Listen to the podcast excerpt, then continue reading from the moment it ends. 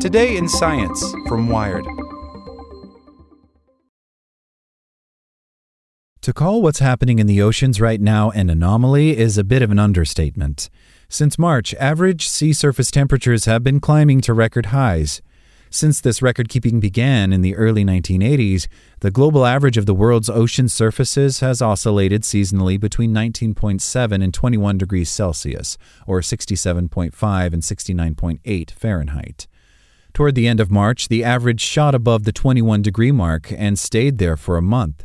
This temperature spike is not just unprecedented, but extreme. It's surprising to me that we're this far off the trajectory, says Robert Rohde, lead scientist at Berkeley Earth, a nonprofit that gathers climate data. Usually, when you have a particular warming event, we're beating the previous record by a little bit. Right now, we're sitting well above the past records for this time of year for a considerable period of time. Rohde points out that temperatures were just under two tenths of a degree warmer than the previous record. Two tenths doesn't sound like a lot, but in ocean terms, two tenths is actually a lot because it doesn't warm as quickly as the land, he says. March is normally when average sea surface temperatures start declining. That's because the southern hemisphere has transitioned from summer to autumn, and that hemisphere has more ocean covering it than the northern hemisphere, which has more bulky land masses. As southern oceans cool, they bring down the average global sea surface temperature. But at the moment, temperature anomalies are widespread around the world's oceans. It's above average temperatures nearly everywhere, says Rohde, and there's a significant heat wave in the North Pacific, which has been going on for many months. Warming in the Atlantic may be contributing to the extreme heat that's hitting Spain right now, and it shows the broader problem caused by high ocean temperatures. What happens in the sea doesn't stay in the sea. The oceans have absorbed something like 90% of the excess heat humans have put into the atmosphere, but the oceans are also capable of handing that heat back to the atmosphere, which in turn heats the land. Both the atmosphere and oceans are becoming warmer and warmer, says Boyin Huang, a physical scientist and oceanographer at the National Oceanic and Atmospheric Administration. If the atmosphere pushes the ocean, then the ocean will push back into the atmosphere. Last year, researchers reported that climate change has made extreme heat events in the ocean the new normal.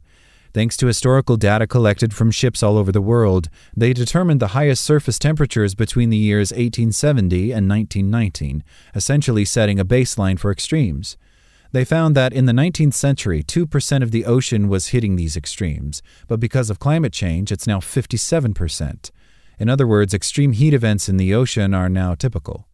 Scientists haven't yet worked out what contribution climate change has made to the current surface temperature anomaly, but they can say that the longer term trend since the early 1900s, averaged globally, shows a rise in the intensity of sea surface temperature anomalies. That warmer water is already causing problems across the world's oceans. Not only are higher ocean temperatures rapidly eating away at Antarctica's massive ice shelves, but hotter water actually expands to take up more space, raising sea levels. The Pacific waters off of South America are currently very warm. This is an unusual coastal El Nino that is not linked to the larger El Nino with global climate implications, says biological oceanographer Francisco Chavez of the Monterey Bay Aquarium Research Institute. A classic El Nino is a band of warm water that develops across the Pacific. That's in contrast to the La Nina we've had the past few years, which is a band of cold water in the Pacific. Models suggest there's a 62% chance of a classical El Nino developing by June or July, with a 4 in 10 chance of a strong El Nino. But it's not a sure thing because El Nino is a consequence of complex atmospheric dynamics, basically wind blowing warm water over from Asia. There's still a lot of uncertainty, says Chavez. Forecasting the real El Nino is difficult because the atmosphere is chaotic. Whenever El Nino does arrive, it'll have consequences. On the upside, there tends to be less hurricane activity over in the Atlantic when El Nino is active in the Pacific. But the outcomes for precipitation are mixed. For Peru, El Nino tends to create more rainfall, but to the east, in the Amazon rainforest, it can lead to devastating drought.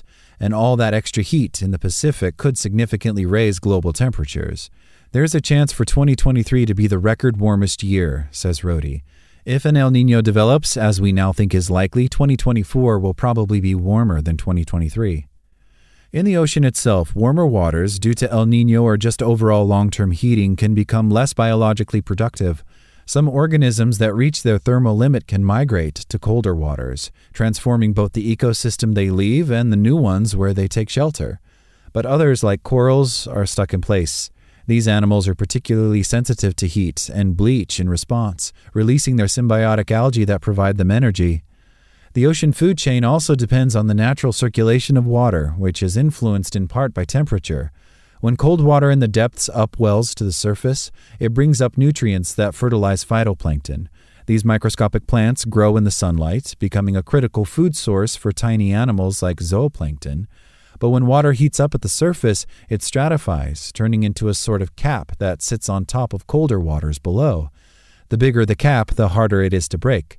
By heating the ocean, you're going to basically decrease the amount of nutrients that come up, says Chavez. A longer term concern is how much is this overall heating going to change the natural fertilization processes like upwelling? Will the ocean become more of a desert over time? Like what you learned? Subscribe everywhere you listen to podcasts and get more science news at wired.com/science.